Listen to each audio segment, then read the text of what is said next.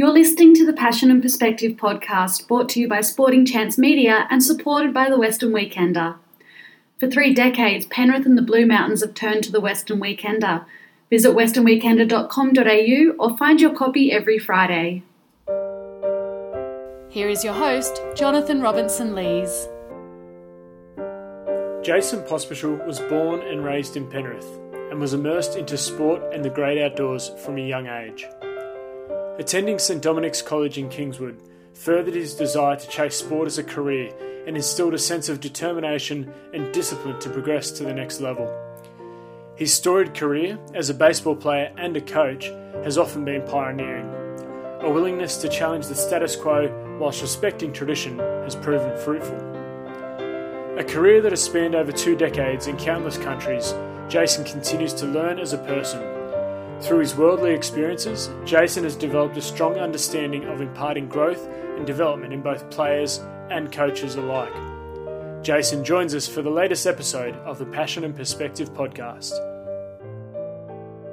Jason, welcome to the Passion and Perspective podcast. John, thanks for having me, mate. Jason, uh, middle of last year, 2019, you were appointed manager of the Emeralds, which is the national women's baseball team. Uh, it's a very exciting challenge for you. What impact are you hoping to make in that role?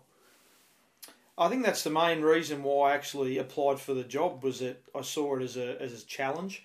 Um, I've been involved in you know female baseball before in, in you know smaller smaller parts, just helping out here and there, uh, mainly at the major league academy that we used to run on the Gold Coast. The, the national team would come up and prepare, and I'd help out as a infield coordinator. But uh, I've always had you know, the female athletes in our programs with Baseball New South Wales, and uh, they've always been yeah, yearning for more knowledge. You know, they're very, very receptive to information. Um, and when that role came up, a lot of people had asked me before would I be interested, and it just wasn't good timing at the time. You know, obviously with other teams that I was managing and stuff, but it came up and thought, you know what, that's a that's a program that um, you know, unfortunately, their their world ranking had started to decline in the last two or three World Cups, and I thought that it was a program I could have a have an effect on just with my understanding of modern day philosophies and you know my role with Baseball New South Wales helps with that a lot too. I get exposed to a lot of current information which helps. So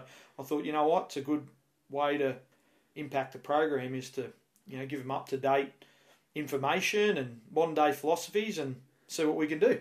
And do you think that coincides, Jason, with the rise of women's sport across the country and the world as well? That that excites you as well with those possibilities.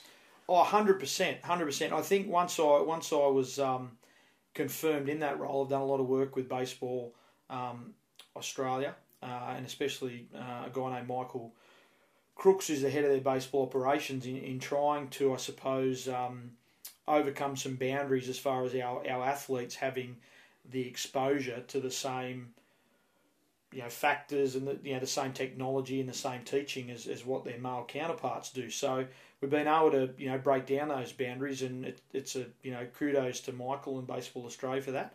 And we're definitely on the on the right path. There's no doubt the growth in women's sport is undeniable. You know to see you know the netball and the AFL and you know the women's rugby league and the cricket. You know I watch it at home myself. I'm a big sports fan. Um, I watch it, and especially the cricket. Uh, women's cricket, I really watch that just to see if there's any players that we can steal potentially. Um, and uh, yeah, it's it's been really great. I've really enjoyed my time. Unfortunately, we haven't had much time together. Um, we've only had one tournament, which was the Bendigo Challenge last year. We played um, a touring team from Japan. Uh, but other than that, we haven't had much time to get on the field now with COVID, even worse. But we're uh, you know a lot of Zoom meetings and you know, a lot of information on Facebook groups and stuff. Just just trying to put in place some some new philosophies and stuff like that. But uh, the growth of women's sport is, is is been great in this country, no doubt. And just touching on, I guess, COVID, but even outside of COVID, the the ability for you to, I guess, bring together a group of women from all across Australia. Mm. Do you see your role when you're not together about educating, empowering? Like, what's the key to that? I guess um, distance management in your role. Yeah, I think the education part of it is is is huge for me, mate. There's a, you know, having watched, I, I watched all their all their World Cup games from 2018 and, and 2016, and I looked at it and I thought, you know what, there is some big educational pieces, and I, I, I don't mean this disrespectfully at all to the prior staff or the prior regime, but there's some big, big aspects educationally that I looked and thought, you know, they're missing that, they're missing this, and that can have a big impact on how they perform internationally. So the education component has been the big part for me in being able to one have the players understand, two have my fellow staff understand, and then three the relative people in each state from a player development point of view understand what are we trying to do, uh, what are we trying to accomplish, and you know it, it, it's it's it's twenty twenty. You know that you need to adapt or you're going to die in any form of sport, any form of life. You need to adapt or you're going to die, really. And it's it's it's as simple as that. It's just about trying to educate people and have them understand that you know what what are modern day best practices, what are modern day philosophies that we can take and is going to help us get better results in the national stage. So the empowerment through education is no doubt a, a big part of the picture. And what does success look like for you, say in five years' time with the Emeralds? If you yeah. can look back and say that was a successful tenure, yeah. what, what is that for you? A win a world championship. Simple as that. I think that the players have to believe that they can win a world championship. Uh, we've finished second. We won a silver medal. I, I can't I can't remember the year. I'm not very good with my history. Um, but we, we won a silver medal. We've won a bronze medal before. Um, but winning a world championship is our goal. Simple as that. And that was our goal if we're playing in a World Cup this year in 2020. Um, unfortunately, because of COVID, it's been you know postponed. But that was our goal. And you look at you know going through all our player evaluations um, and looking at you know current metrics from the best players in the world. We have players on our team that can compete with the best players in the world, no doubt. Uh, it's just about them understanding how they can compete with those players, um, and then having them believe that they can compete with those players. And you know, tournament baseball, it's like you know you play five games in five days, and then you get reseeded, and then you play everyone in your in your in your group, um, you know, twice. So anything can happen in those seven to ten days. You know, you catch fire and you go on a run, and the next thing you know, you're playing for a gold medal. Um, yeah, subsequently, it can happen the other way too. Get off to a real poor start, and then you've got no chance. So tournament baseball is is completely different than playing in you know league play. Like people would see on TV in the big leagues or the minor leagues be playing 160, 162 games. You know, you, you might be you might have a bad month, win loss, but you still stay in it and give yourself a chance. And Jason, you talked about that. What excited you about that role is the challenge that comes with it. Mm. Throughout your career, you've really taken on a lot of different challenges. Uh, willingly most of the time. Is that ingrained in you, that kind of underdog mentality, the want to kind of prove the doubters wrong? Um, I wouldn't say it's proved the doubters wrong. I'll, to be honest, mate, I get bored with things really easily, and I'll do something for you know two, three years, and then I'll be like, oh, you know, I've got this not down pat, but you know, I've achieved what I want to achieve. What's next?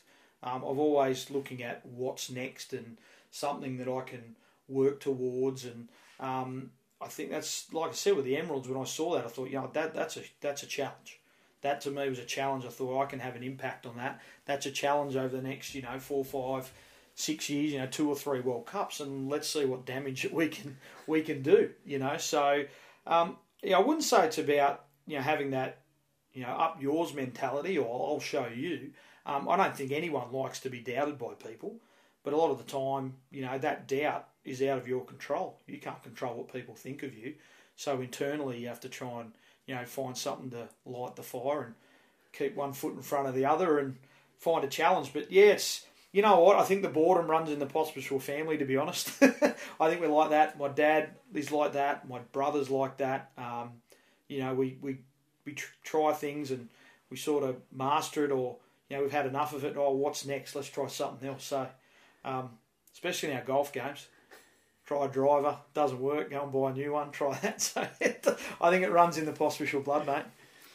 And jumping back to your upbringing, Jason, you grew up in Werrington Downs in Penrith. Yep. What was your childhood like? I had a great, I had a great childhood, mate. Um, you know, I owe a lot to my parents. Uh, they had, I was in a really, really good environment. They supported me whatever I did. You know, school, um, different types of sports. Um, yeah, anything really, and provided me with really, really good, you know, direction about what I should be trying to achieve. You know, um, uh, mum and dad at the time were. It, it was good. They had both the aspects covered. So mum was the school education side, kept me on the straight and narrow there. And oh, you need that's important because if your sporting career doesn't pan out, you'll be able to do this. And you know, yes, mum, right, oh, I get it, I get it. Um, and then my dad was obviously he was the you know the sporting side of the family, so he was the one that, that drove me from a sporting side of view and you know kept me motivated and stuff like that. wasn't afraid to give me a kick in the ass when he wanted to.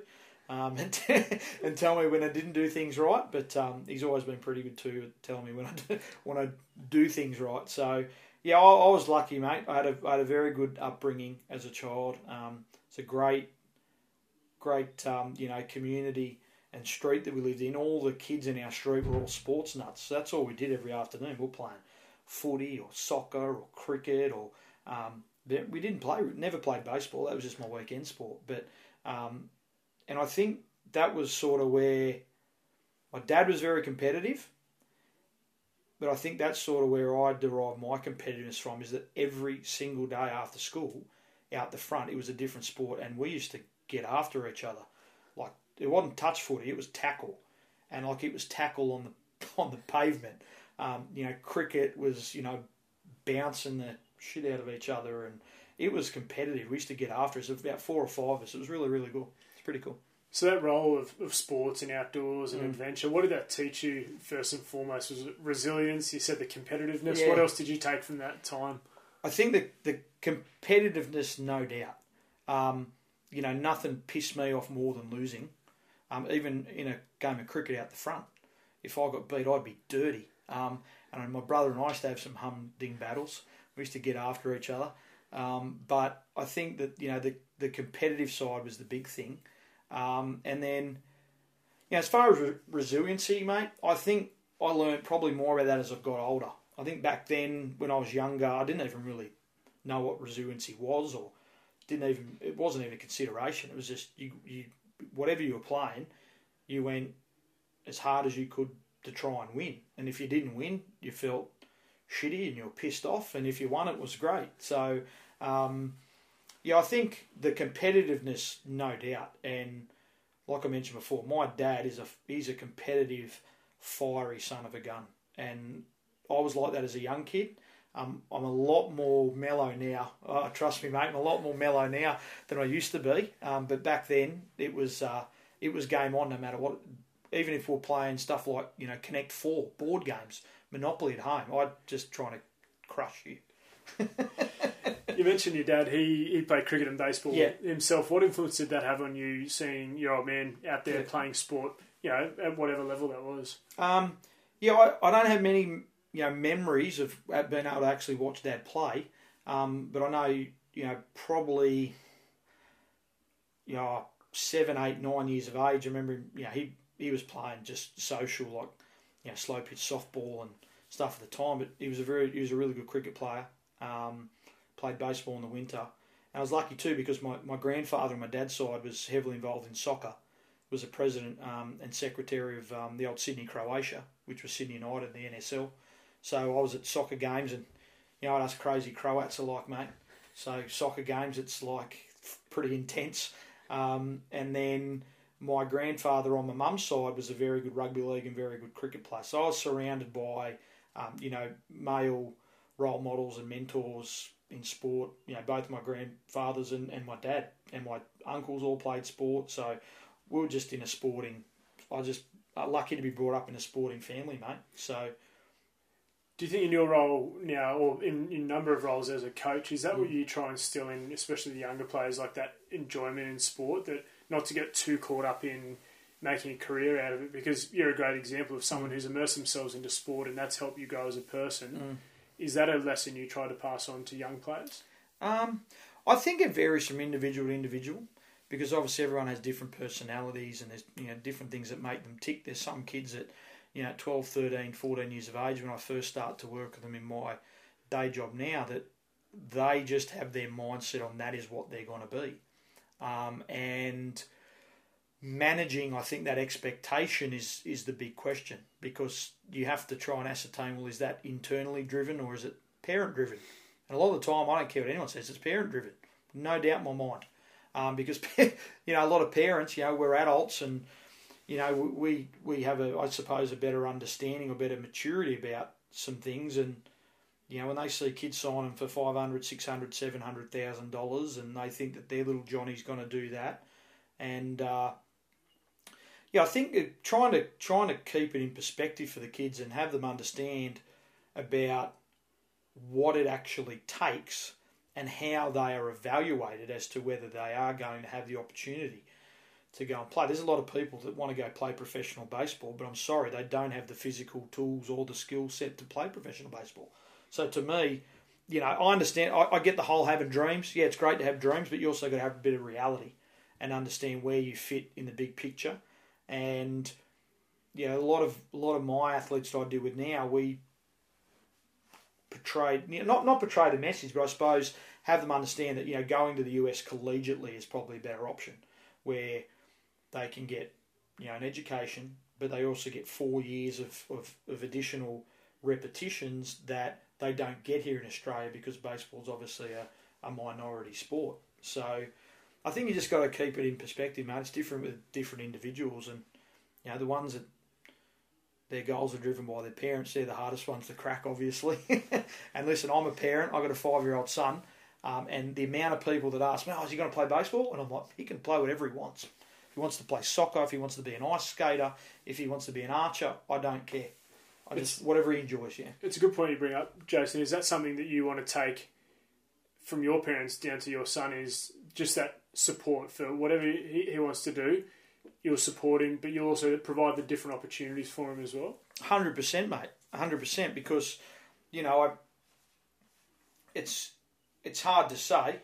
I know before you were saying about being raw, but uh, you know, I, I, have a younger brother. He's 30, 34, um, and he was a really good um, good athlete. But I saw that because of my success as a junior, he sort of lived in the shadow, and there was expectations that he'd be like me. And I'm not saying I was a you know a superstar, but I was a pretty good athlete when I was younger, and he went through that, and I saw the damage that that did to him as an individual. Um, and you know he's he's taken a path now that you know essentially I think he took it because he wanted he was trying to establish his own identity rather than being oh you're going to be like your older brother, you're going to be like your older brother. It's not fair in some way. Everyone's different and that's exactly the same you know concern I have with my son is that I everyone asks me all the time, is he going to play baseball? Is he going to play baseball? Is he like baseball? I said he has no interest in baseball, and I don't care if he does it. It does not bother me one little bit. But he loves his soccer. Um, I coach his team, I help coach his team. He loves it. Um, he's doing good at school, and the most important thing for me is to see him grow and become a good person and have a good future. And if I can help him in any way, then hopefully I've done my job. we had Josh Lalor on the show a few series ago, and Josh mentioned the same thing that for his son, he he didn't want him just to fall into the cricket path. He mm. wanted him to, to go and see the world for himself. Mm. But how do you balance that? And I asked the same question of Josh. When your son sees you at baseball all mm. the time, he might see you on the telly in, in baseball, you know, in baseball situation. How do you try to separate that for your son? Um, I suppose my situation's a little bit different because um, you know I'm, I'm separated, so I only get him on Friday nights and Saturdays. So, and I try to make a concerted effort. Then when I have my time with him, it's not on a baseball field, or I'm nowhere near a baseball field. Um, and you know, I, I, get a lot of people that ask me how come I'm not on the weekends watching state league games, or I'm not watching this game, or I'm not watching this game. The weekend time with my son is time with my son, um, and I don't want him to spend his life when he gets to see his dad, me doing baseball stuff. When I, I do it 24 7, mate, Monday to Friday. The last thing I want to do on the weekend is be here at baseball field, to be honest. Not that I love the game, obviously, but I, you know the, that work life balance is important to me. And um, you know, I think for him, like I, I love being able to go and watch him play his 40 minutes of soccer on a Saturday and see him have fun. And um, you know, the other day was funny. We played a game and he come off the field. and He's like, "Daddy, my heart is my heart is beating really fast." And I'm like, yes, mate, it's because it's called exercise. You're actually running around. So that was a pretty cool moment. But uh, yeah, it's just, again, I think it's perspective, trying to keep things in perspective. I don't have any pressure on him whatsoever to play baseball or do what his dad does. And, you know, I, I bought him a junior set of golf clubs. He had, I think he's picked the club out of the bag once. And I, you know, I think he's picked up a baseball glove to try and play the throw with me once. Um, he got into hitting a little bit, but he, he it's it's not something that he's really interested in. So, and that's no dramas with me. It doesn't bother me at all.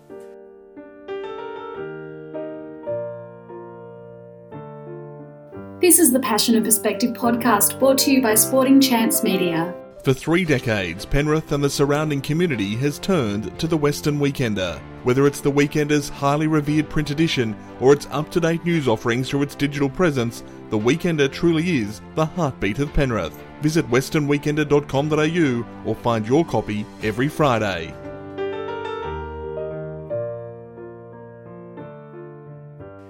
Your first game was when you were 10 years old. Mm-hmm.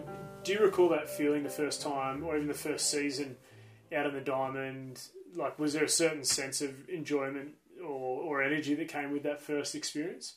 Uh, yeah, I mean, ever since I was probably three or four, I'd played, you know, catch with my dad in the backyard, and you know, he'd throw me balls, I'd try hit him, and you know, he'd hit balls, I'd try field them. So that's from about three or four, um, and then I actually my introduction to baseball was actually through, fun enough, softball. So my primary school, Cambridge Gardens Primary, um, we had a group of parents that played in a um, slow pitch softball team, and all the kids, we all started to obviously be around it and started to get engaged with it. So then we entered a T-ball team into the Penrith City Softball Association. So I played T-ball for a couple of years, seven, eight, and then when I was nine, I played one year. I think they called it mod ball at the time, which um, I did okay at. Didn't really enjoy it. I'd always and my, the, the thing that really got me into baseball, beside my dad playing, was funny enough. My when I was nine, my softball coach at the time had actually come from baseball, and he gave me an old um, cassette tape, VHS of um, a video called "The Dodgers' Way to Play Baseball," and ever since I watched that, I was hooked. I'm like, I'm playing baseball, and I left softball. That was it. I was gone. As soon as I watched that VCR, I'm out. What was So- it about that video that really drew you in? Um, just oh, I mean, just look the the uniforms and the backdrop. Like it was at Vero Beach in Florida, beautiful place. The, the, the grass was green as, and I just vividly remember watching that video. It was an instructional video, and "That's it. I'm playing baseball." And I'm a Do- I'm a Dodgers fan. I've been a Dodgers fan ever since, just because of that v- VCR, that VHS. Sorry, and um, yeah, it's amazing how something can grab you like that. But that was it for me. Once I saw that, I was like, I'm going to play baseball, and I left. I left, you know, softball as such. Um, played my first game at ten, and you wouldn't believe it. Our first game at ten was all the same guys. We all left softball, pretty much a whole team. Went and played baseball, and we ended up being alright at it. Did you have aspirations as a kid around that age of I'm going to make a career out of this, you know, as a player and or coach, yeah. or was it just literally, you know what, I'm out there having fun playing the game? Um, initially, it was about mateship. You know, it was all the same guys from school. We all played together, and we all happened to be okay at the game. Um, and then I think it was probably I made my first state team, under fourteen state team, when I was twelve. So I was the youngest player at the entire championship, um, and made the team. We won a national championship. I made the team at thirteen as a right age, right, you know, um, right age kid, and then it was probably under 16s where I started to think that, you know what, I'm all right at this. I can.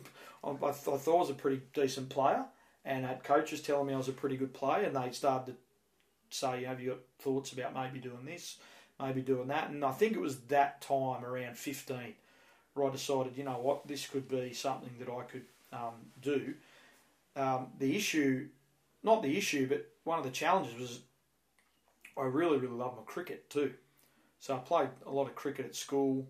Um, I didn't play club cricket at all as a junior because I was playing club baseball and obviously both being summer sports.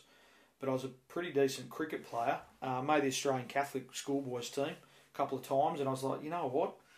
Oh, I was, you know, I bowled a wicket keeper, batsman. Um, I'm like, oh, tough decision, but no, I think it was about 15, right, and then about 16, year 10. It was about year 10 where I thought, you know what, yeah, I'm going to go baseball. Still play cricket, but um, baseball was it for me. That's where I might, you know, I'll pursue this path, see how we go.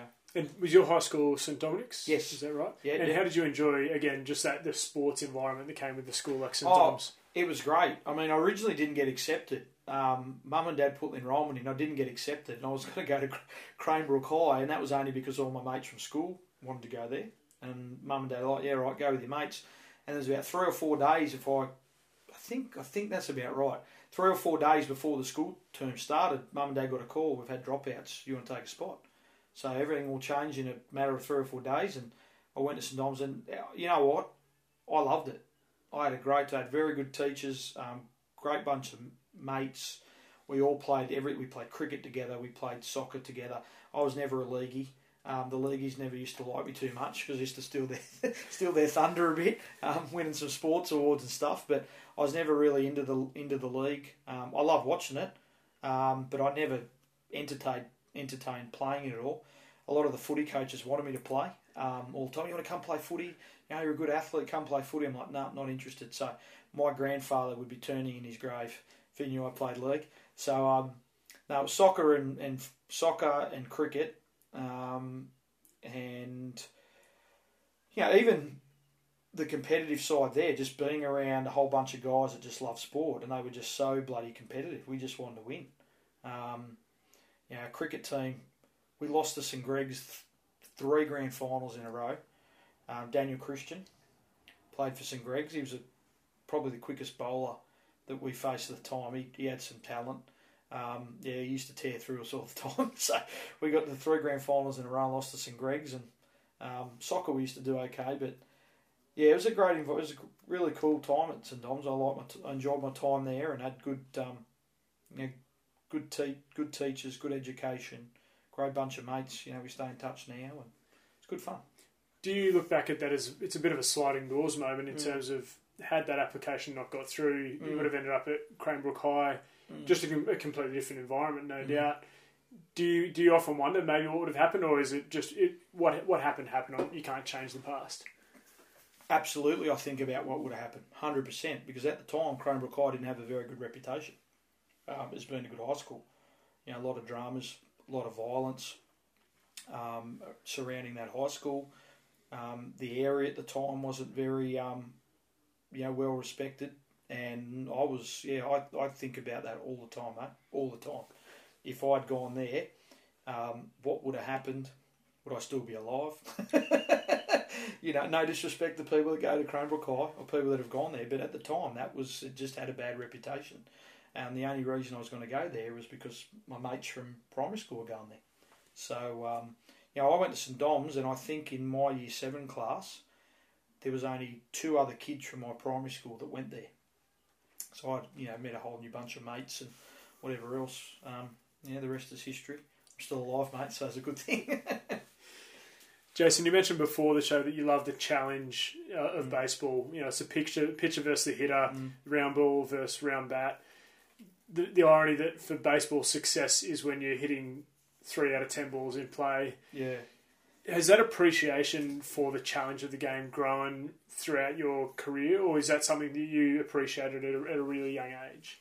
Um, probably more so as I've got older. I think at the time playing, um, without sounding arrogant, I, I was always pretty successful, so I never had to really deal with failure. I didn't know how to deal with failure. And the first time I actually had to deal with failure was when I was a professional. So I signed a professional contract um, to go and play in the minor leagues, and that my first season was a disaster, absolute disaster. And I think that really affected me more than um, more than I admitted at the time. As I've got older, I look back now and think, you know, yeah, I didn't handle that very well at all because I'd never handled failure before.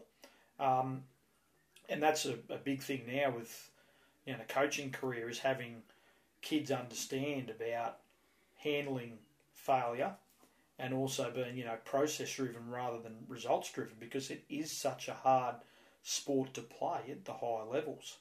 Um, you know, like I said, playing cricket, you know, faced Jason Krejza and um, Daniel Christian and a couple of other decent bowlers, and yeah, batting in cricket's tough, but the bat's it, it's square.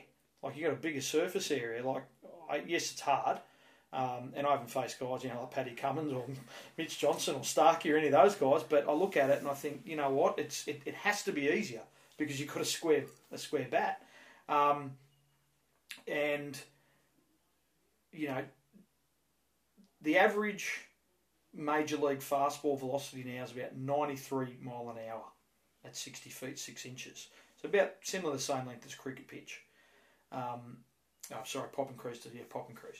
So it's about 93 mile an hour, and that's gone up four miles an hour in the last eight years. Right, so that is an astronomical jump in velocity, and you think over that time, the ball can go left, right, down. They can change speeds. They throw the ball in, out, up, down. Like there's, it's just uh, unbelievable skill to master. And I, um, a lot of people that are sports fans, I've always said to them, you need to go and watch a game live, which I know you've experienced, mate, with your time um, with the Blue Sox. But you, you go and stand next to a, a baseball field at a high level and you watch the speed of the game and what happens, and you, I think you'll get a, a, a far better appreciation for how hard it actually is. It's there's something addictive about the sport, right? It's it's almost you've got the game of chess, the tactical side of it, but then you've mm. also got, as you said, the pace and the strength. Yeah. The physical dimensions that come with it. Do you think that's why it is also such a challenging sport? Because there's so much mental, but there's so much physical that you've got to combine into this sport. Yeah, I think the phys- the physical challenges of baseball have, have, have really changed. You know, the game went through the steroid era in the nineties, um, where everyone was just you know juiced to their eyeballs on on on roids you know, the Sosas and McGwires and Bonds and that. And then that really, even though it was a blight on the sport, I think that really, to me, turned the tide on the strength and conditioning side of the game. And everyone started to get bigger and stronger and more powerful. Um, so there's that part of it. But yeah, the chess side of it, you know, the, the strategy and the and the you know the tactical side has changed immensely too because of the introduction of analytics and data you know, there's teams now that are spending millions and millions of dollars in you know the major leagues and the minor leagues on analytics departments, and you know it's almost like the game is now being played on a computer as such, or there's that mentality it's being played on the computer because of the metrics. But you know the numbers tell a story, and you can use numbers for helping your tactical decision making. You can help the, the, the numbers for player evaluations. Um, you know, it, it's changed the game so so much, and yeah, my my opinion is it's still a mix. It's a mix of the front office metrics, analytics stuff in combination with your old school, you know, scouting and and player development. I think when the metrics and analytics got introduced, it went completely too far the other way. And uh, now I think you're, you're finding that the game's starting to come back to a level where it's, it's a mix. Um, the one the one thing about baseball, it's always intrigued me about what other sports are doing in that space. Like I've, I've thought many time about you know is is there a way that you know I could be employed or help in cricket, you know from a metrics analytics point of view and different philosophies that we use um, on the field and how that relates to the game of cricket. You mentioned the scouting component. There mm. still obviously has to be some kind of human element, right, mm. in terms of you put a player into a situation and, and the, the data tells you they're going to behave in a certain way. Yep. But there still has to be that consideration for they're a person, they're not a robot, mm-hmm. right? That they mm-hmm. might react or play differently yep. to what the situation provides. Absolutely, absolutely. I mean, that's that's I think that, like you said, the human element was what got completely overlooked when the game changed, and it changed because of one movie, because of Moneyball. So when Moneyball come out, it was one organisation challenging the way the game was played and then because of their success, uh, other teams started it. So then Boston did it, and Boston won a World Series in two years. And then everyone like, well, if Boston's done it and Oakland's done it, well, guess what? Now we're all going to do it, right? And the that that huge wave around the game essentially overlooked the human. I think the human element of players. Can they handle pressure? Um, you know, are they better suited in this role and that role? Yeah, the numbers tell us that this guy is a great hitter, but he might be a great hitter in certain situations, which skew the data, for example. Um, and data to me leads to more data because people more data means more questions, and more questions need to be answered.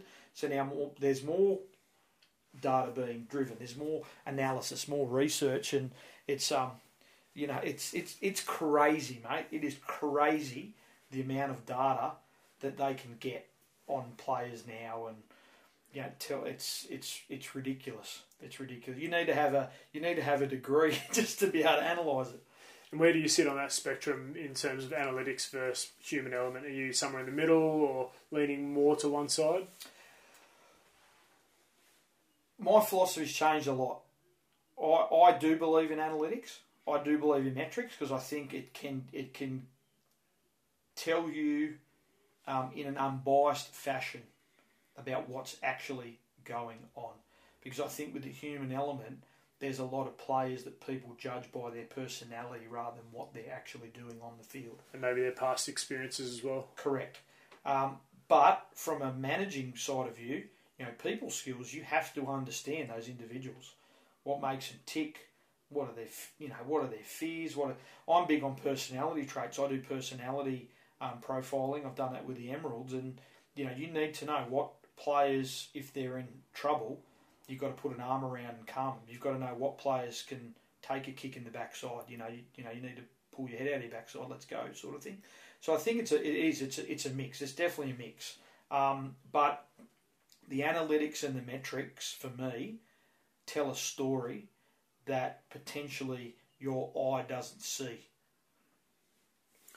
And consequently, they make there's things that your eye can see, like you said, the human element, that data can't prove either. Mm. So that's why it's got to me. It's got to be a mix. Jumping back to your playing time, as you mentioned, mm. you signed a, a, minor league contract, and that was with the Minnesota Twins organisation. Mm. How did that come to fruition? Was there a draft process? Were you scouted from America? You know, looking at the Australian leagues. Yep. How did that come come yep. to life? Um, so most of the major league teams had scouts in Australia at the time.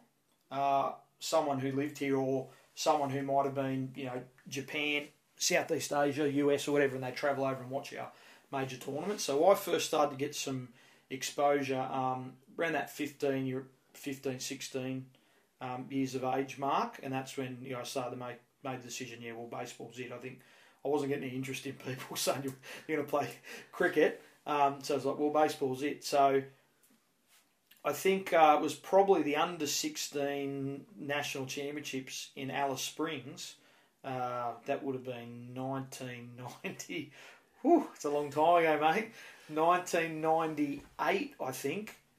In uh, yeah, in the middle of January in Alice Springs, 4,000 degrees, um, and I had a unbelievable tournament. Um, I hit almost 500. I hit about 480. I had more extra base hits than singles. I played really good defense, stole a lot of bases, and you know, Dad started getting um, hounded by some scouts to fill in these information cards. You know, we want your information.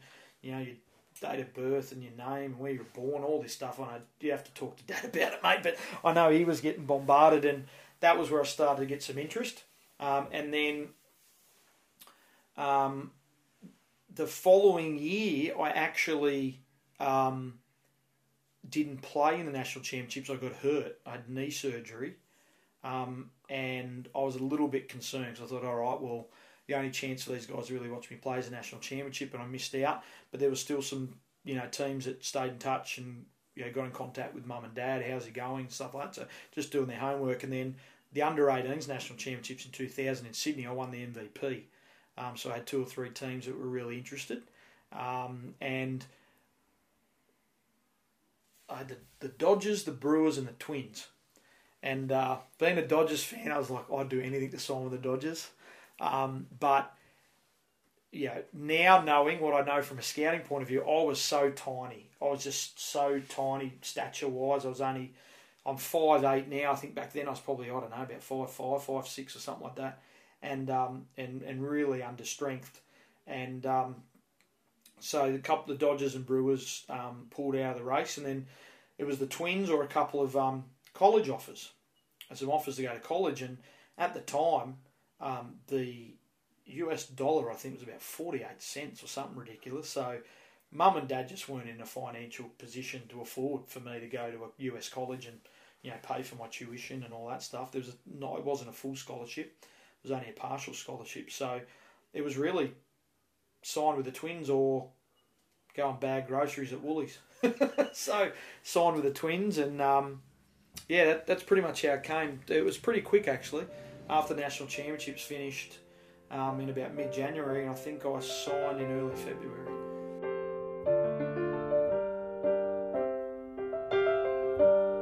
This is the Passion and Perspective podcast brought to you by Sporting Chance Media. For three decades, Penrith and the surrounding community has turned to the Western Weekender. Whether it's the Weekender's highly revered print edition or its up to date news offerings through its digital presence, the Weekender truly is the heartbeat of Penrith. Visit westernweekender.com.au or find your copy every Friday.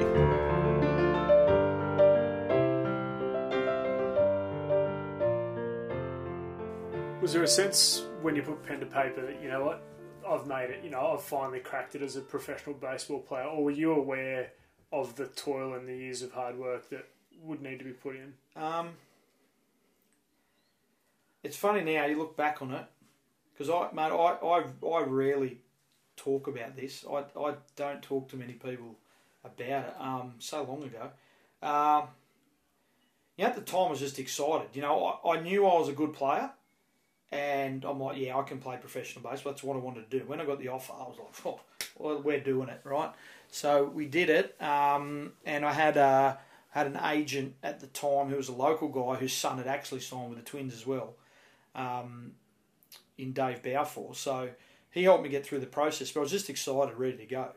Um, what I didn't know was when I got there, the enormity and the quality of players. I, I had no idea. And I went there thinking, oh, you know, I'm a young pro, just getting paid to play. I'm a pretty good player in Australia. I'll be able to handle this. I'll tell you what, I think it was in like probably the first week of me getting there. I, I vividly remember lying in my hotel room thinking, what am I doing here? I'm way out of my league, way out of my depth physically. Um, and I think me being out of my depth physically really impacted me mentally about whether I could actually compete at that level. And that was really, like I said, the first time I had to handle failure, and I really didn't know how to. Was that a combination as well? Do you think of you know homesickness, isolation, being literally all the way around the world from Um, friends and family? Yeah, I was pretty lucky. I mean, I think first time away homesick, yes, but I had really, really good teammates, really good roommates. Um, yeah, my three years I spent over there, I had some really good room. Actually, uh, I had I had my roommate in rookie ball played the big leagues, and then my roommate my last year's of pro ball played the big leagues. So I may be a bit of a lucky charm. Um, they all played the major leagues. Um, one of them was an all star, Jason Kubel, so that was pretty cool. But I think um, I had a good good support network in good teammates, and you know, mum and dad always kept in touch, and that was pretty cool. Um, but yeah, I, I just think you know personally, I, I I it was the first time I really doubted myself and whether I think I could compete.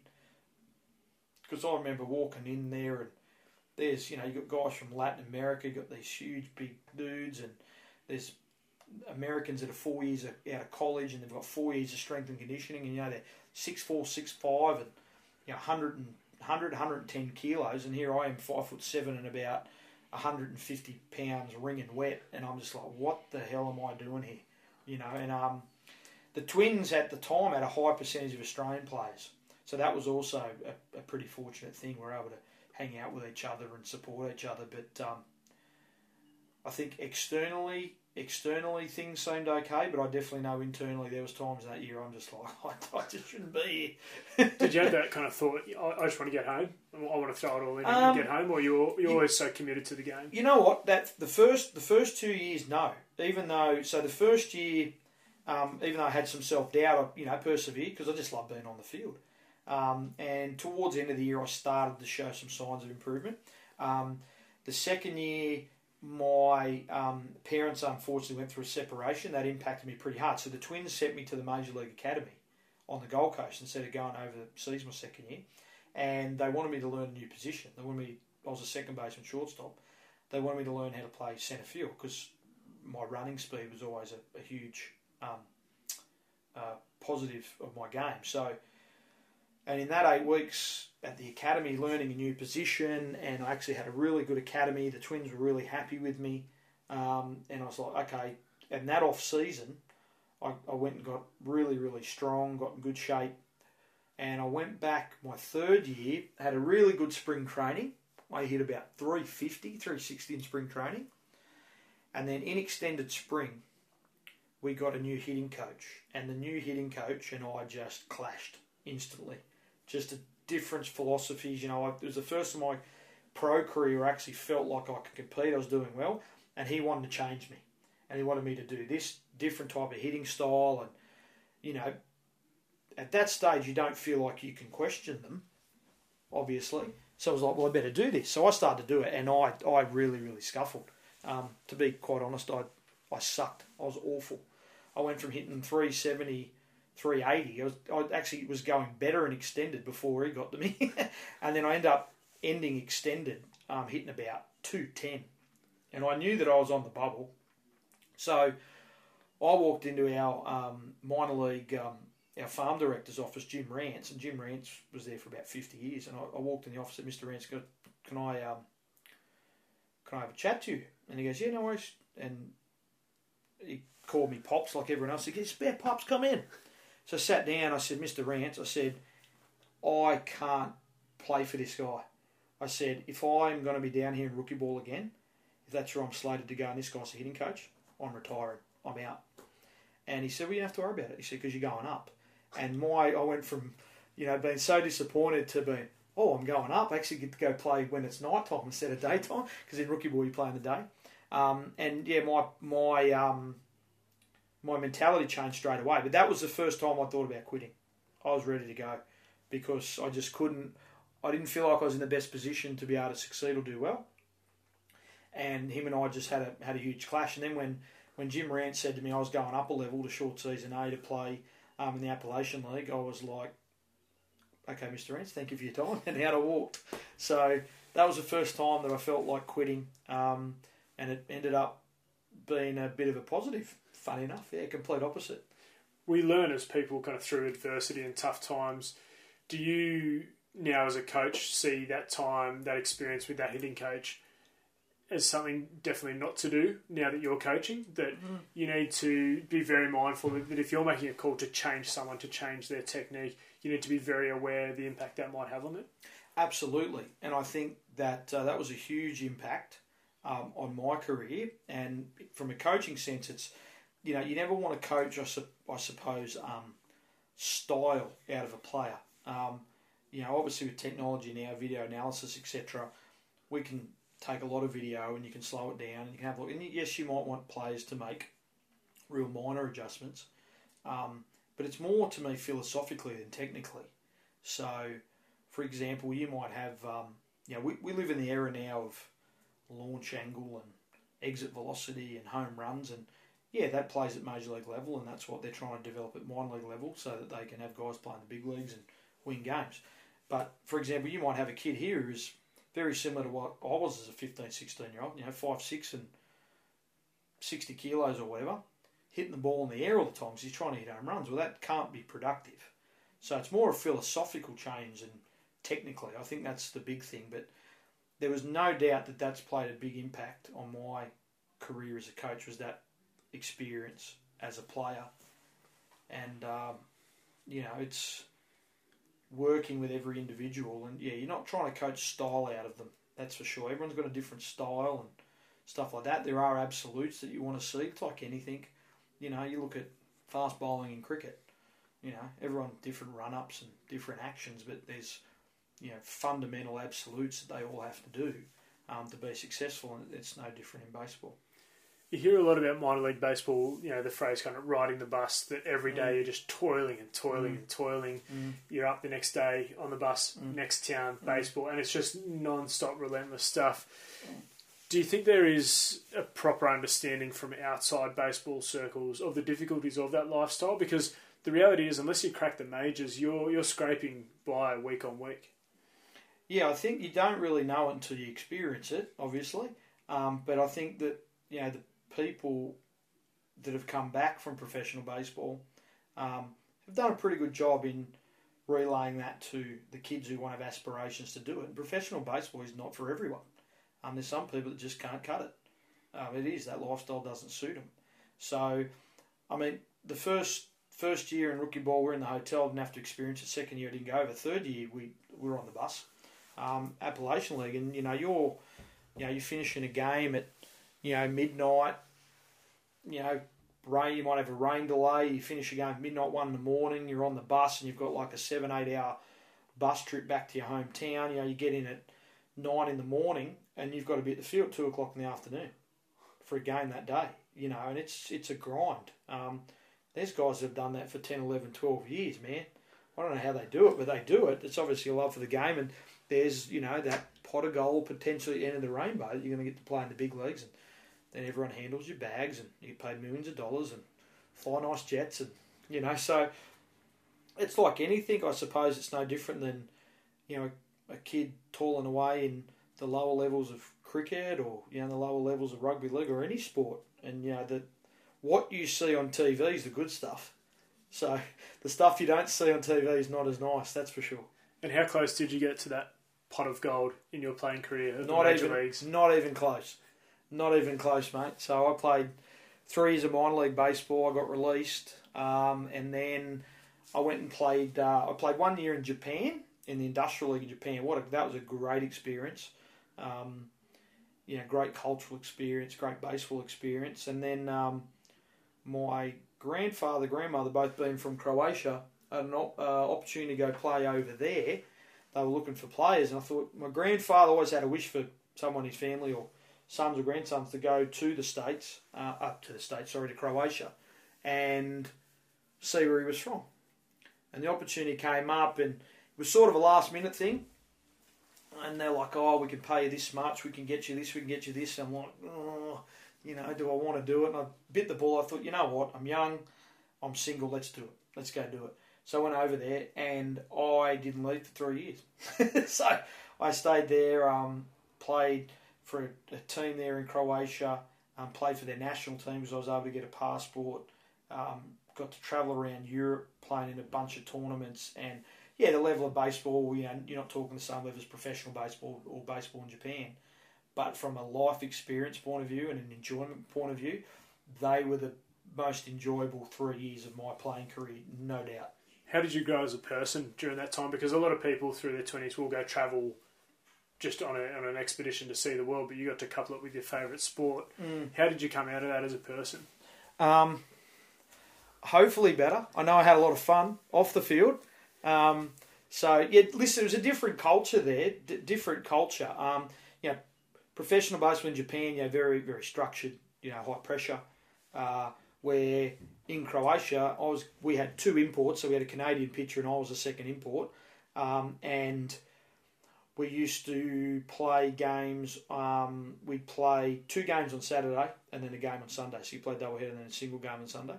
Um, and during the week, it was like like salary was like it was spending money, mate. It was like so. Every I'll, I'll give you a typical and kids don't do this at home, please. Whatever you do, all right. So typical day Monday we'd have off.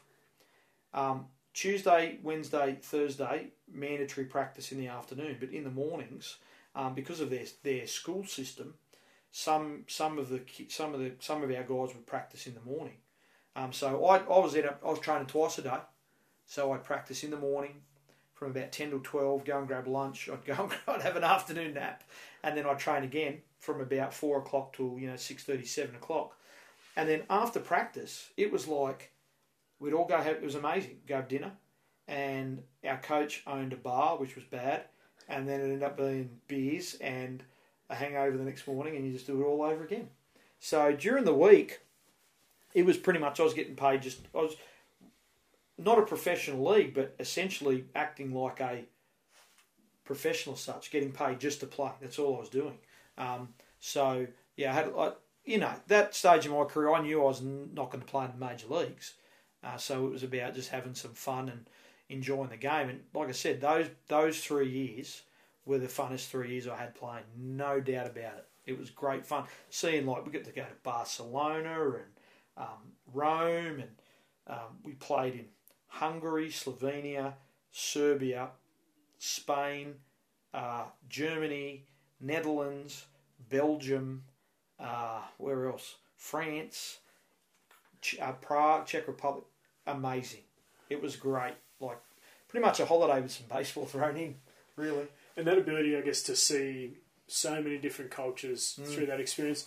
Is that something at the right time you'll encourage your son to do? So in 15 years' time when he's 20, Mm. will you encourage him to get out and see the wild world and, and see what's out there? Oh, absolutely, absolutely. You know, like I would never. Um, Europe had never really interested me at all. I'm, I'm not much of a traveller. I shouldn't say I'm not a traveller. So I've travelled a lot with baseball, but I'm not really much of a holiday person myself. Um, but yeah, I mean, if he gets the opportunity to, whether it's in whatever he wants to do, whether it's you know he wants to go and work and holiday or whatever he's doing, absolutely, it was it's such a great experience, and you know I've been lucky enough. Um, I won't remember them all, but I've been to the States, I've been to Japan, uh, I've been to Mexico, Colombia, all those countries in Europe. Um, yeah, I've- seen a lot of the, been able to see a lot of different parts of the world just because of my sport. I'm pretty lucky, pretty lucky to be honest. Jason, you during your playing career at a young age, you, you took on coaching. Um, what drew you in at a young age to to even kind of dabble in coaching and take on coaching roles? it's interesting because while I was playing, I always had this thing for being a coach, and I don't know why, but it was it was my first year in, in professional baseball. Um, our manager was a guy named Al Newman, and he was a fantastic instructor, great educator, and I learned so much. You know that. Um, so much about the game that I hadn't been exposed to in Australia. And it was then that I was like, you know what, this is like. And that first year, I didn't play that much. I was more of a bench type player. So I used to just sit there on the bench and listen to how the coaching staff interacted and listen, talk to about decisions. And I'm like, man, like, like you said, this is this is like a chess match. This is not just you know run nine guys out there and hey, go get them, boys. You know, it was it, there's a lot of homework and that that went into it, and um, that really got me intrigued about. You know, there's more to this game, you know, and then I'd started to study it and talk to people about it, and you know, hopefully retain some information. Um, but that was really the first time, so that would have been when I was 18, and then in the off seasons, I'd come back and play for my club team here, which was Blacktown Workers, and obviously still playing and getting my work done as a player. But I then started to sort of, you know, pass on stuff that I'd got in the states to players and stuff like that. And players older and younger than you. Yeah, yeah. So say, you know, in you know, with the twins, you know, we, we were taught this. This is how, you know, for example, this is what we're taught about. You know, bunting. This is some stuff about positioning. This is you know stuff about base running. You know, whatever it was, but um, it was really that was when I started thinking, think, oh, you know, this is this is some pretty cool stuff. Um, and then when I got I got released in trying to think 18, 19, 20. I got released in September 2003 and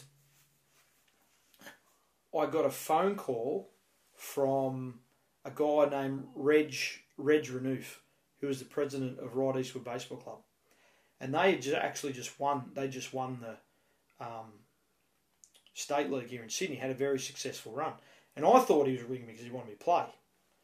I'm like, oh, uh, like that. That was my first thought. He must. He must want me to come over and play. Um, and he said to me, he, he got on the phone and he goes, mate, I want you to come and have lunch with me. I want you. To, I want to have a chat to you about you becoming our head coach. And I was just like, Are you kidding me? I'm 20. I'm head coach. Like the guy who was head coach here before was a guy named John Gaynor who played in the ABL and he's, um, you know, the Gaynor family synon- synonymous with baseball in Sydney. And I was just like, golly, this guy's on, this guy's on drugs. And went and had lunch with him, and he told me why. He goes, listen, he goes, I want, even though you're 20, he goes, I want someone to be our head coach that has has information coming from the US, which you have, that you can implement on our club, which can then filter hopefully down into our junior program. And I was like, well, this guy's got some forward thinking. And um, it was a pretty tough decision because I was a I was a Blacktown boy through and through. I still am, even though I was born here. But that's that's my club. Um, and again, that was the challenge. It was like, you know what, this is I'm, I'm going to do this. So I told them, yep, let's do it. Told Blacktown they were a bit you know disappointed, but they understood it was an opportunity which I wouldn't have had with them, and I went and took it. And that was the first real coaching um, challenge that I embarked on because I was 20 years old, coaching guys that you know, in a lot of them older than me. I mean, there's an under 18s team, and then there's third grade, second grade, first grade. So there's only one grade where there's kids that are younger than me. so the majority of guys are older. Um, yeah, and uh, we ended up having a pretty good year. So it's a good year. Did you find that kind of the age disparity as did that make you nervous? Did it provide any angst? You know, guys who are potentially even ten years older than you they were real. That group of players was really, really professional, mate. I didn't really have many dramas with them at all. I mean, you know, it's like any season. You have little hiccups here and there, which you, you know, a few scrub fires you got to put out. But overall, that group was great to work with. I really enjoyed it. They were established, um, low maintenance. It was just a matter of implementing some new stuff that I'd, you know, learnt the US and got for some people and put it in place. And um, you know, they really bought into it, which was great. That was going to, yeah, which surprised me because I thought, you know, the natural reaction of a lot of people when you get a, you know, someone that young coming in, oh, this guy thinks he knows it all. You know, why do I have to listen to him?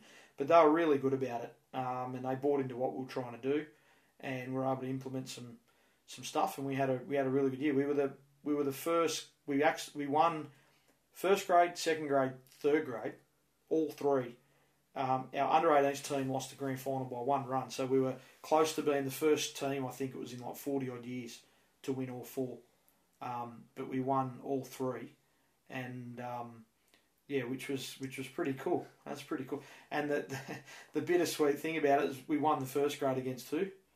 Blacktown. well, a few years later, Jason, as manager, you Yeah. went on to win a first grade championship with Blacktown. yeah. How special was that to win that title for your junior club? Um, that that was pretty cool. That was, um, you know, we it was uh, we'd been we'd been close before. Not when I was a player there. I think 96, 97 they lost. Um, I made my debut ninety nine. I think 99, 98, 99, 99, 2000, something like that. And um, yeah, we, we you know we made the playoffs and got knocked out um, a few times, and um, it was oh yeah oh eight oh nine, and uh, the club had asked me. I'd gone back as a player. I played back the year before because I was at Ryde for two years, 04, um, 05, and then 05, 06. And then um, 06, 07, I moved back to Blacktown. So I played two years, 06, 07, 07, 08. And our head coach was um, was stepping down for, for personal reasons. And they asked me if I'd do it, and I said I would. Um, and we we had to make some pretty tough decisions. There was a couple of veteran guys that um, I felt we needed to to move on. Um, I brought in some younger players from another club that I'd played with and, and, and mentored a little bit as a player. Um, brought them in, and um, yeah, the rest is history, mate.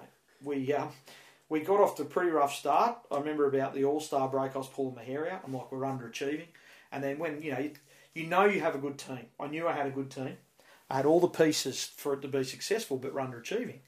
So then you start questioning yourself. What am I doing? What the what the hell's going on here? You know, we're we're preparing the right way. We've got good talent. So you think, oh, I've got talent, and we're we're preparing the right way, but we're not playing well. So who does that? Where's that all pointed at? That's going to be get pointed at me. So again, you start a little bit of self doubt. You start thinking, "Am I the right guy for the job? And are we doing the right things? You know, is there something missing here?" Um, and the All Star, or sorry, I shouldn't say the All Star, just sorry, baseball terminology, mate. All Star break, the Christmas New Year period, we had a break. It was actually the best thing for us. Excuse me, because we're able to, you know, re, um, you know, reset and look at what we needed to do. We made a couple of moves when we came back, and we won twelve of our last fourteen games, and got into the playoffs. And then um, we beat. Um, trying to think lost the first playoff game to Manly, but we had two bites of the cherry, and then we beat Baulkham Hills, and then we beat Manly in the final and won. In um, so that was uh, that was pretty cool because there were some guys there that had been at that club their entire lives and hadn't won one, and um, to be, I ended I ended up playing the second half of that year too, so I was player manager, so that was a nightmare, but we got through it, and um, I, I didn't intend to play, but then a lot of the guys at again that um, Christmas New Year period said, mate, you you need to play. Um, we're better with you. You need to play. So I did, but I was surrounded by some really great people, and um, just to see them happy and to see what it meant for the club at the time, from to win their first first grade was um, was pretty cool. Yeah, pretty special moment actually. And at the age of 27, Jason, you took Yeah. on another challenge and Yeah. you became the manager of, of the New South Wales team, which became the Sydney Blue Sox. Yeah, You had a number of players who had had major league experience in that squad. yeah, So it's kind of the the challenge at Ryde times Yeah. 100. yeah, yeah. how did yeah. you how did you handle egos, Yeah. mixed experiences? How did that go early Yeah. on in that career? Was shit myself, mate. I've got to admit. Um, so I'd coached there the first two years before. So I coached under Glenn Williams and then under Kevin Bowles. And then Kevin Bowles had gone back to the US, uh, American guy. And um, Dave Balfour, who was my agent, was the GM. And he called me he said, Pops, we want you to come in and um, have a chat about managing the team. And I said, I same things. I said to Reggie, I said, mate, you got to be kidding, right? I said, there's got to be there's guys with more experience. He goes, mate, he goes, I'll be honest with you. We've asked a couple of guys. They've knocked it back. So we want to ask you. And I really appreciate him being honest with me, mate. I, I really did. Um, and then we sat down and um, we had a chat. And uh, it was it was Dave Balfour and, and Glenn Williams, who I worked under. He was then he was the high performance guy at Base New South Wales at the time. And sat down. I said, "Yeah, all right, we'll give it a go." And then it, after I accepted it, it kind of dawned on me. I'm looking at the roster. I'm thinking, shit, this guy's playing the big leagues. This guy's playing the big leagues. This guy's playing the big leagues. I'm like, what? They're not going to listen to me, you know. Like, um, but that actually, to, in some sense, made made it easier because we had big league guys in the clubhouse and they were professional and you know they manage the clubhouse themselves. And it was really my role just to you know write the lineup up and get them prepared and make some in-game decisions. And um, yeah, we had a pretty good year. I think we were one game away from making the championship series. Um, you know, there's some. I made some mistakes that year, no doubt, um, which everyone let me know about, which is par for the course. But yeah, I, it, that's the thing. Those, it, it's funny. That year we had the best team in my probably year one, year three. I think were the two best teams that that we had. Um, but I still think that my I feel personally my best managerial years were was year three and year four, personally. What was Um, different in those years? Um, I just think I, I, I felt like I belonged then, like I knew what I was doing. Um, and we didn't have the major we didn't have the major league guys we had. We'd had a couple of guys that um, had gone back to the states, um, you know, personal reasons, you know, career. Actually gone back to the states to play. Some guys had retired, etc. We lost a lot of leadership. Um, but for us to be able to piece together those teams and, and be competitive, um, you know, year three, again, one game from the playoffs, we got screwed by an absolutely horrendous call. No doubt in my mind.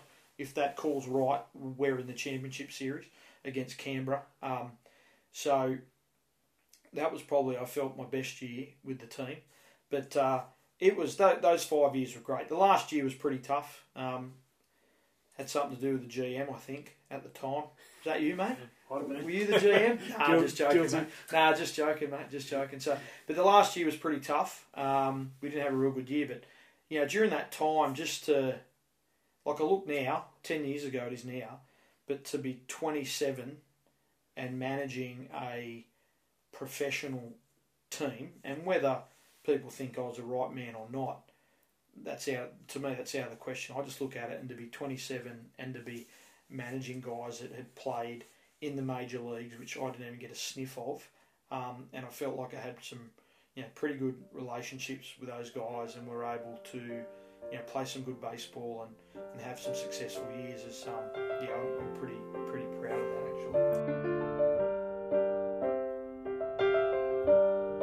This is the Passion and Perspective podcast brought to you by Sporting Chance Media. For three decades, Penrith and the surrounding community has turned to the Western Weekender. Whether it's the Weekender's highly revered print edition or its up to date news offerings through its digital presence, the Weekender truly is the heartbeat of Penrith. Visit westernweekender.com.au or find your copy every Friday.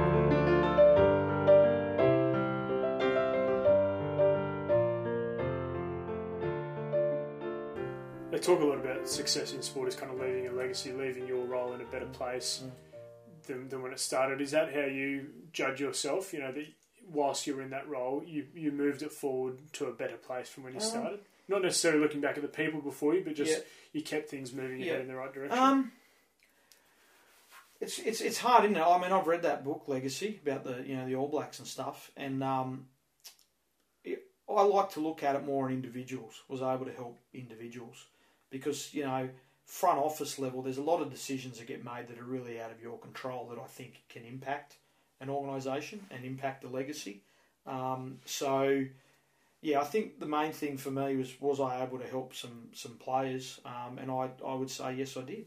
Um, yeah, you know, it's like anything. There's some players that you know you don't get along with and you don't impact. That's that's fine. I think that's life. You got to keep it realistic.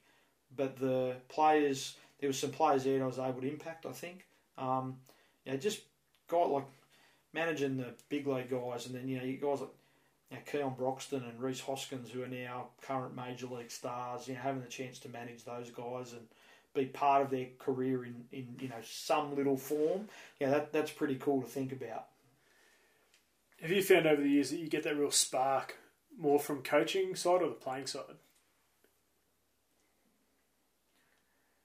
Coaching side, actually.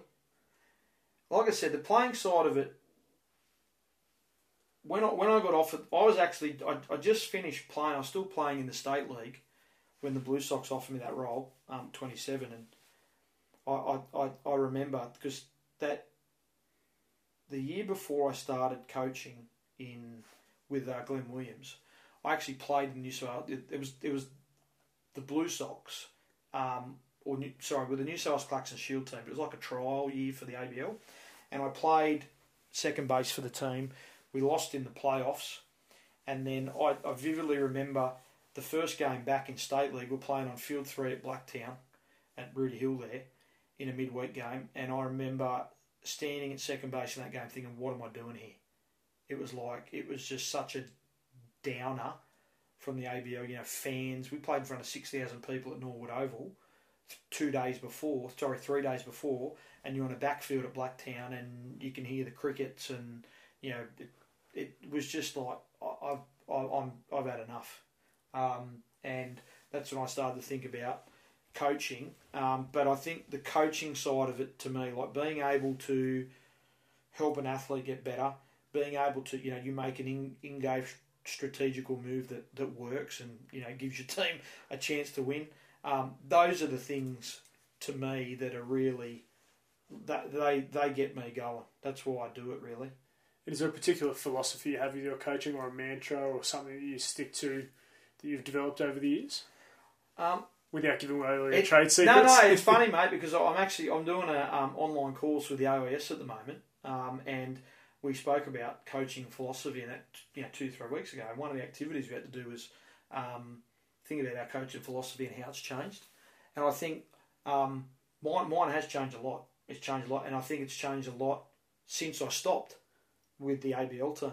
Um, in that now, I think uh, you know looking at it is some things that you look at things you could have done better and things that you can learn from. I think it's important that you, yeah, the man management side of it is huge. Um, that's one thing um, that I think I've changed my philosophy in. Um, understanding the people, understanding that um, it's essentially a bit of a collaborative effort. You know, the, the athlete of today is not the athlete of 20 years ago. There's no doubt about that. Um, I don't mean this disrespectfully, but I think the modern day athlete can be extremely selfish and not as team orientated as it used to be. And I think that's because of money, because of money, money, money. Now they, they know, you know, I, I'm going to, you know, I, I see in the NRL all the time. I, it drives me nuts that a team gets their asses kicked by 30 points and they're laughing with the opposition after the game. That would never have happened 25, 30 years ago when there was no money. But now you've got to think that okay, I got beat by thirty points. Geez, not bad. I just earned hundred thousand dollars tonight. You know, so there's no doubt in my mind that the modern athlete um, can have some more selfish traits, and that's no. Honestly, I'm not being disrespectful to modern athletes. I just think times have changed.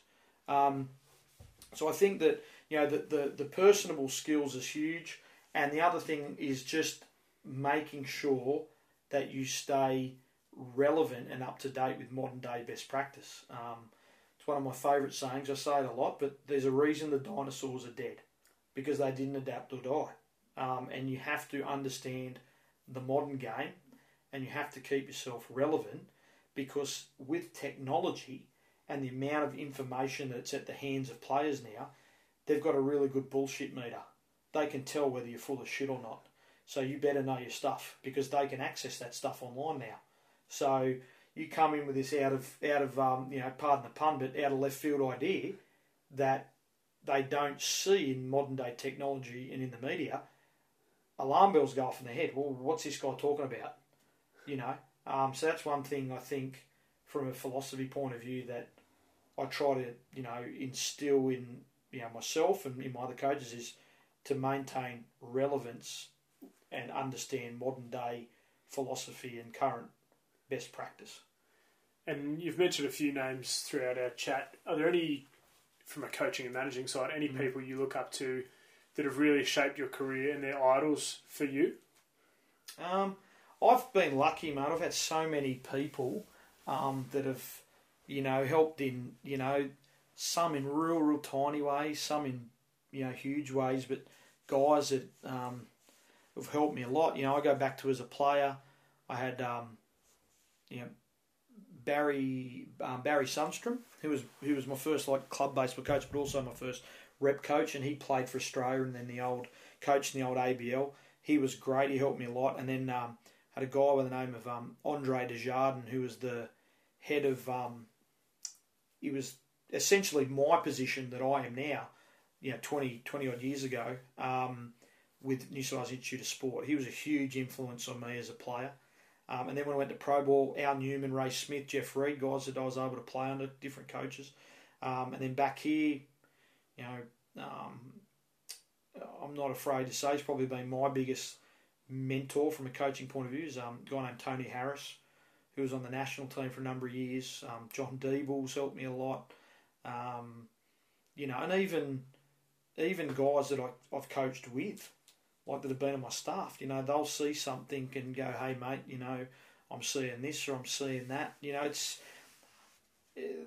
I think you, you get you get information and you learn from so many different. Like I said before, back to the um, philosophy. There's so much information that's at hand now on the internet. You can, I can go on Twitter. I'm on Twitter, and I'm really only on Twitter for one thing. That's to see what information comes out, and I'll get that and I'll share it with my players, share it with my coaches, and just try to educate all the time. But um, yeah, I think um, you know my dad, my grand, like even um, my dad and my my grandfather to some some you know part with just driving my competitiveness. Now you want to be a coach and you want to learn from people. You got to learn how to compete.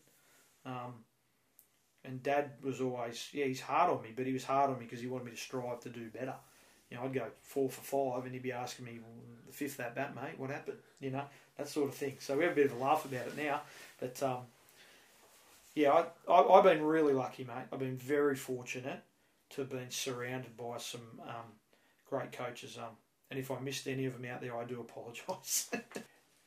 and how has fatherhood shifted your perspective? You said you've got a five-year-old son. Mm now. What what impact has that had on your priorities in life? How you view life? What changes has that made? Um, I think it matures you really quick. Um, every every day's a challenge. Um, you know, as I said before, uh, you know, being in a, a separated relationship, I, I see him on Fridays and Saturdays, and even from week to week, you know, just seeing the difference in his, you know, his growth and his maturity, and um, you know, he's doing really, really well at school. Um, our relationship now is a lot, lot um, better than I think early on, and that was one of the main drivers why I stepped down from managing the Blue Sox was that, um, you know, for my son's first say twelve months of his life, I was nowhere else at but a baseball field, so that uh, that that connection. I didn't really have that connection with him straight away that I would have liked. So, but I do now. Absolutely, I do now. Um, and it was a matter of just getting better perspective in that, you know, yeah, I love the game and I work in the game, but it's not the only thing in your life. Now I've got a son, I've got to be a, a mentor, a role model to, to my son, and um, yeah, it, it's great. It's great. I just, you know, nothing better than see, like want to take him to see my mum or see my dad, and um, you know, all my my aunties and uncles, my grandparents, how happy they are to see him, and he's got a great little personality, and um, yeah, it's it it changed. I think at the time it didn't change my life, which most people say it changes life right away. At the time, it didn't, but n- now my circumstances with him now and looking back changed my life immensely, and I think for the better because he made me realise that there's other things in life than just bloody baseball. And Jason, have have you taken the time, and do you take the time to, to look back and reflect on a really incredible 10, 15, 20 years as a player, as a coach, Mm. all around the world? Do you stop and think back, or are you more what's coming up, Um, looking ahead to the future? I don't really stop and I mean, I don't really st- uh, stop and look back. I think it like I know a lot of my a lot of my mates and a lot of people in baseball say to me like, you know, they'll bring up something, you know, what about this, and I'll start to think about it. Um, I think some the one thing I do is I, I, I do reflect and I think, you know what, I'm still in a, from a coach's perspective, pretty young. Like I'm you know 37. Um, I've been very lucky to do what I've done from a coaching perspective in the game. Um, I still get, you know, tease the shit out of about why I retired so early. People like I, I actually, I um I strapped them back on last last winter for the first time in about eight years um, to play, and I lasted two or three games and pulled my hammy. So, but we ended up doing okay. We won. So um, that was that was good fun. But I, yeah, I, I don't think I look back on it as much as I'd like to to reflect on it. I think, uh, like I said two three weeks ago, that my AOS course, you know, just looking, you know, that the, the question and activity on coaching philosophy made me look back at some things. Oh, geez, you know, that was all right. Um, and you know, I've done some good things, I've done some bad things. I think we all learn, try to learn from our mistakes, the bad things. But um, yeah, no, for me, it, it's more yeah the challenge now. Like I said, I get bored with things real quick, so it's like, well, what am I going to do next to really challenge myself? To you know, to work towards. So I need something to work towards. If I if I have a a, a, a um uh, an image in my head or a a, um, a goal that I want to try and achieve, when I get to it, to me, job done. What's next? Next, give me something else. Um, so that's uh, you know that that's how that's how my DNA is wired. I think I'm like that. It's yeah, it's more, probably more forward than back, to be honest. I think it's important to reflect, though. I think it's really important, like for you know athletes or um, coaches or even just people in, in, in life. I think it is important to reflect on what you've done, um, and more so from an educational point of view about what you can learn from some of the decisions you make. Um, and you know, I say that to my kids a lot now. Say it's not my, it's not your, it's not my career. It's your career. You have to make the the, the decisions, and then you have to accept the decisions positive. Sorry, accept the consequences. All right, positive or negative of that decision. So because you know when you're when you go out there to play whatever sport, you don't have mummy or daddy or someone holding your hand, do you? You got to do it yourself. So And along the same lines, Jason, do you feel that in life that we find ourselves or that we create ourselves? And what I mean is, do you feel that the path is laid out for you from start to finish, or that you every decision you make shapes the path that you take? I think the decisions you make shape, shape the path, no doubt. Because I'll tell you right now, when I signed my first contract, when I signed at 18, I had a clear goal. That by 25, I was going to be in the big leagues, earning millions of dollars. I was going to be married to a hot blonde and have three kids and live in a mansion. Well, now I'm a single dad who lives at Kingswood. so, you know, the, the, what goal and what um, you know image you have in your head of what it's going to look like doesn't always turn out like that. So that's why I'm more. I think the, the decisions that you make are what shape your path and what you're going to take. Um, and you have to, you know, I'm. I've always, you know, as I've got older, become more realistic. It's like I'll, I'll make a decision. It might be wrong, but I have, you know, sometimes you just got to make a decision. And if you do make the decision and you do feel it's wrong, well, analyse it. You know, what could I have changed? What was in my control? A lot of, a lot of decisions you make, mate, stuff's out of your control. You don't have a, you don't have a choice. You do not have a choice. Um, and uh, you know, it, it it's really t- it's like how do I put it? We all we all know we're going to leave this planet someday. Yeah, when someone leaves the planet, everyone's upset, and you know, you know because you're losing a loved one. But the the harsh reality is is that you know it's going to happen one day, don't you? So it's really how you know you've got to just try and deal with it the best you can. Um, but yeah, no doubt, mate. I think decisions shape the path. And what advice would you have for, for anyone chasing their passion in sports, arts, entertainment, mm. life? Like, what's one thing you look back on that got you to the point you are now and say that that's a key? What would you pass on to someone else? Uh, whew, good question, mate. Um, I mean, there's so much information you can give someone and help them. I, I think for me was, I think it shaped me being a, a, a really at times harsh black and white realist is, is education and just knowing where you stand. You know, it, when I was 17, 18, getting this interest to go play in the US, you know, I was getting all the all this bloody smoke and wind blowing up my backside saying how good I was going to be.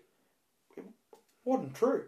It just wasn't true, mate. I, I just, like I said, I went to Pro Ball my first week or, or two there. what the hell am I doing here? You know, and I think that that was a, a lack of understanding. So I think, you know, understanding what it takes in your industry to be successful. Um, what are the traits of successful people? I think that's a big one. What are the traits of successful people? Um, and I think that you've you you pardon the pun, but you've got to have the balls to take some risks and do some stuff that's out of left field if you're not getting success. So, for example, with the Blue Sox, we were like one of the first teams that went into you know analytics and metrics and using you know data for shifts and positioning and stuff, and people thought I was freaking crazy. Well, what what we'd used before hadn't bloody worked, had had it. So it's like, well, this is the way the game's going. Let's try it. Did it work? In some instances, yes. In some instances, no. Right? Still hasn't worked. They still haven't won one. so we, I think we might be the, the new version of the Boston Red Sox. Um, but it's just yeah that that would be the thing for me is just you know understand what traits successful people have um, be realistic understand you know what are some what are some of the realisms of your industry and where you want to get to and don't be afraid to take risks you got to take some risks uh, I, I got no doubt in my mind my my my ABL managing career only occurred because David Balfour was willing to take a risk. Simple as that. If he if he wasn't willing to take a risk, I don't think I'd have managed a day in the ABL. Simple as that.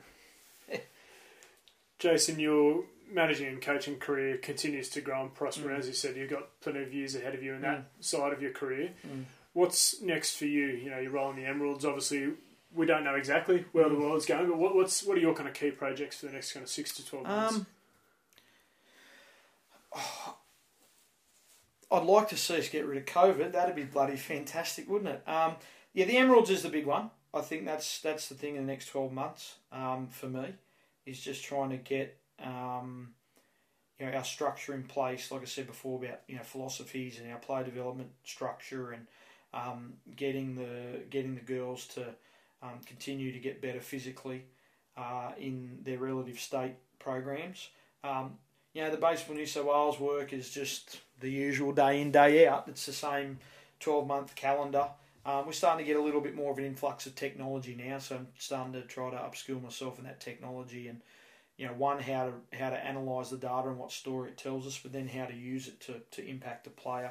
So that's probably a thing over the next 12 months, but um, most definitely just I'm starting to scope out and venture out now and look for what's the next challenge. Um, you know, even in other sports, like I see with the cricket thing and um, softball, you know, where where is there some transfer in skills from sport to sport and how that impacts our sport, but then also how our sport impacts their sports and whether they're uh, willing to take a risk as well, whether we're willing to take a risk, you know. So, um, you know, it's 2011, 2011 I was able to go and coach with the twins professionally too, which was pretty cool. Um, and again, you know, coming back to decisions, make you know, shaping your path. Um, I got through that year, and they, they offered me a full time professional coaching role, but I would have had to go down to Dominican Republic and start from the bottom and work my up, way up. And at the time, being in a relationship, thinking about a family and stuff like that, it was like, yeah, you know what? No, I don't think so. Um, do I regret that decision? Yeah, I do. I do now. You know, understanding what's happened mm. um, in my life personally. Do I regret that decision? Yes, I do. Um, but at the time, I thought it was the right decision. So that decision, who's, who's to say I'm not in professional baseball now, still coaching or managing a minor league team? Quite a possibility. Um, but I made a decision at the time that I thought was right, and now I'm the you know leading the Emeralds program and head of high performance for Baseball New South Wales and stuff like that. So it's um yeah it's I've been lucky, mate. I I I don't like I said when I was 18, I wouldn't have thought I'd be doing what I'm doing now. Um, but it didn't pan out that way, and I've gone another path and chased opportunities, and you know had the opportunity to coach, you know, internationally and professionally and stuff like that. I've been pretty lucky. So there's times, you know, this chat's probably made me reflect a little bit more on it, mate. To be honest, I haven't had a chance to reflect much on it. I look at it now, I think, you know what, it's not bad from a not bad for a kid from the Riff, you know. Jason, a huge thanks for being on the Passion and Perspective podcast. I appreciate such a, an open, honest, and candid conversation, mate, and wishing you all the best. Thanks, mate. Thanks for having me.